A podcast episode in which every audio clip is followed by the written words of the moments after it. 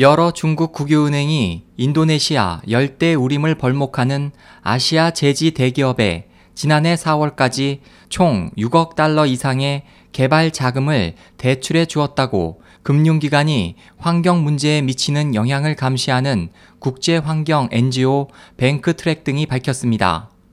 이에 따르면 아시아 최대 제지 기업인 아시아 태평양 자원 인터내셔널 에이프릴과 그 계열 기업은 2011년 12월부터 2014년 4월까지 중국과 유럽 등 22개 은행에서 18.7억 달러의 대출을 받았습니다. 대출 금액은 중국 개발은행이 3억 달러로 1위, 이어 중국은행이 2억 달러, 중신은행이 1.6억 달러로 중국 국유은행이 상위를 차지했습니다. 에이프릴은 그간 대규모 삼림 벌목으로 비난받아왔습니다.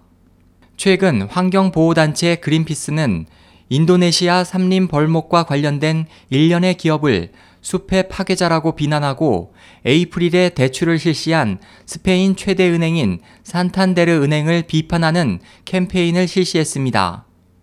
그 연장선상에서 뱅크트랙이 조사한 결과 중국 국유은행 세 곳이 산탄데르 은행을 능가하는 대출을 해온 것으로 밝혀졌습니다.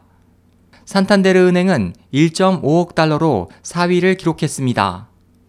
세계 100개 이상의 환경 NGO와 인권단체로 구성된 친환경 제지 네트워크 EPN은 에이프릴에 대출한 6개 중국의 은행에 대해 중국 은행감독관리위원회가 정한 삼림 대출 지침을 따르지 않고 있다고 지적했습니다. 삼림 대출 지침에는 삼림 자원 지원, 저탄소 사회, 재활용 경제, 그리고 효과적으로 환경에 대한 사회 리스크를 피한다라고 기재되어 있습니다. 한편 EPN의 물음에 대해 산탄데르 은행은 삼림 투자에 대한 방침을 공개하지 않았고 크레디트 스위스 은행은 공개된 대출 계획이라고만 말했습니다. 임업 정책을 규정하고 있는 ABN 암로은행은 삼림 벌목에 대한 대출에 대해 논의될 부분이라고 하면서도 대출 중단 계획은 아직 없다고 밝혔습니다.